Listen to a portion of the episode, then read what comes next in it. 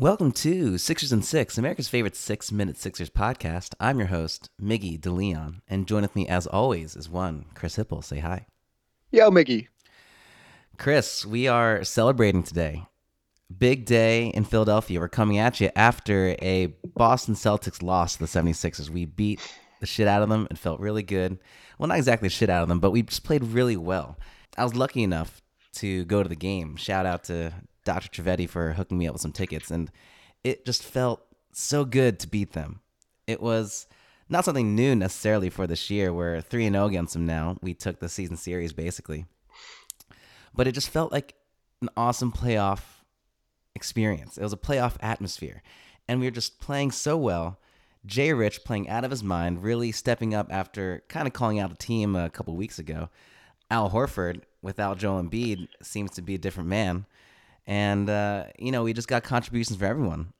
Matisse Thybulle came back. It was just this nice confluence of events where it made that whole experience really good. I felt really warm and fuzzy inside. Now, Joel Embiid is out, and that means Al Horford got some big time minutes, which means it's now time for a new segment called Sixers and Six. Chris apologizes to Al Horford. What do you got? I love Al. I've always loved Al. Is I've never true? said anything bad about Al, ever. You know, it's actually on the remember internet. what you're talking about. There's a whole segment. Uh, you know, six and Six presents Hipple shits on Al Horford. That's on the internet. You a- can't well, look, that. it's about time. It's about time that he d- he did something. Um, thank God, because I was going to lose my mind if he did not perform. He was great. He actually protected the rim. He had some blocks. He hit some threes. He did everything he's supposed to do. Thanks, hundred million dollar Al. And you only Uh, have him for great. four more years, so you gotta enjoy him while you while you have him. We should talk about uh, Josh Richardson. Jay Rich played was out of his mind. phenomenal. Yeah, I feel like so much of the conversation about this team actually comes down to Josh Richardson as our X factor because a lot for the last, you know, d- during these losing streaks, I feel like we've really noticed that we're missing that perimeter initiator type, Jimmy Butler type, and Josh was kind of in a bit of a slump himself. The idea of him going out and scoring 30 points, being our X factor, getting to the line with Embiid out, is just great to see. yeah. I mean, he is designed, at least for our team, to be that guy to take over. You know, not exactly be Jimmy Butler, but at least have a Jimmy Butler esque kind of feel. And he really proved it today. He's had some big games throughout the season, but this was probably one of his biggest. Nine for sixteen from the field.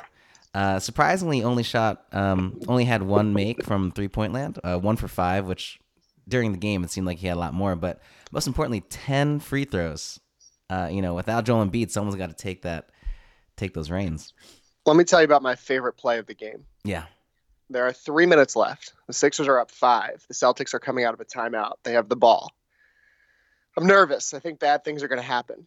Kemba Walker has the ball. He's been torching us just like he does every time we play Kemba Walker. crazy. um, Kemba tries to switch off on a pick and roll. Uh, he's being guarded by Thybulle.